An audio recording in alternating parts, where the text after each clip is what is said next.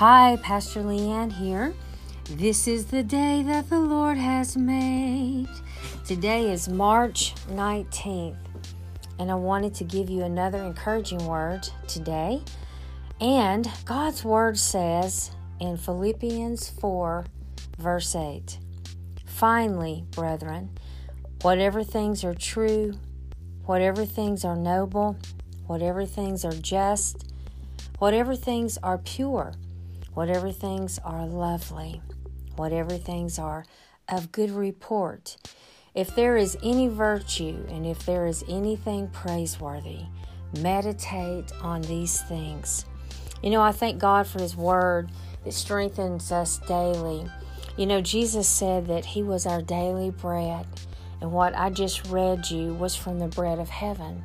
He is the bread of heaven.